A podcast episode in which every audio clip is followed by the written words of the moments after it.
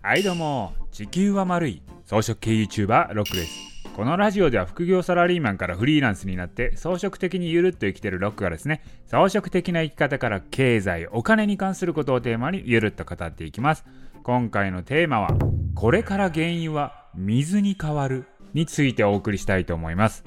原油が水に変わる？ H2O になるの？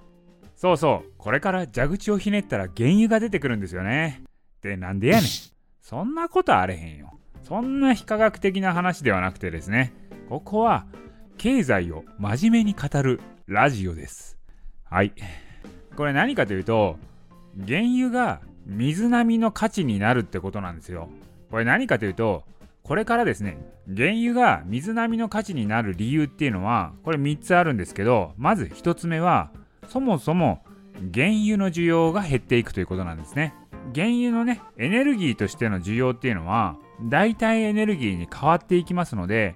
どんどんですね、原油としての需要は下がっていく方向、これはですね、もうみんな否定することのないね、事実だと思います。それがですね、コロナが起きたことによってもっと原油の需要が減ってるわけなんです。コロナ前の需要レベルまで戻るかっていうのはまだわからないですね。で、まあこれは1つ目ですと。で、2つ目は何かというと、原油はですね、そもそも化石燃料じゃないっていう話はあるんですよ。要はですね、原油は化石燃料だから有限ですよと。もうね、在庫があって将来原油はなくなるんですよってね、子供の頃教えられましたよね。いやでも今はね、原油はいくらでも出てくると言われてるんですよ。もう化石燃料じゃないって言われてますね。だからいつまでたっても原油在庫ってなくならないんですよ。昔ね、資産あったと思うんですけど、あれどんどん増えてますからね今。だからもともと石油王のロックフェラーっていうのがいたんですけれども、それが石油の価格を釣り上げるために化石燃料って言って希少価値観を作ったというふうに言われてます。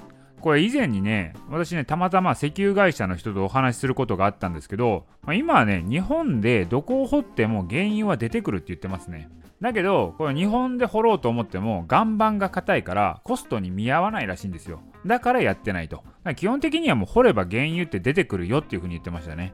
だからあくまでね、今原油の価格っていうのは生産量を抑えて政治的に価格維持してるだけなんですよね。これからですよ、原油の需要は減っていく。だけど原油は無限大に出てくるっていうね。だから原油の価格っていうのはこれから下がる可能性があるっていうのが理由の2つ目です。3つ目の理由なんですけれども、これね、もともと石油王と言われたロックフェラーがね、価格を釣り上げるためにいろいろ工作をしてたわけなんですけども、そのロックフェラー一族はすでにもう石油利権から撤退してるんですよ。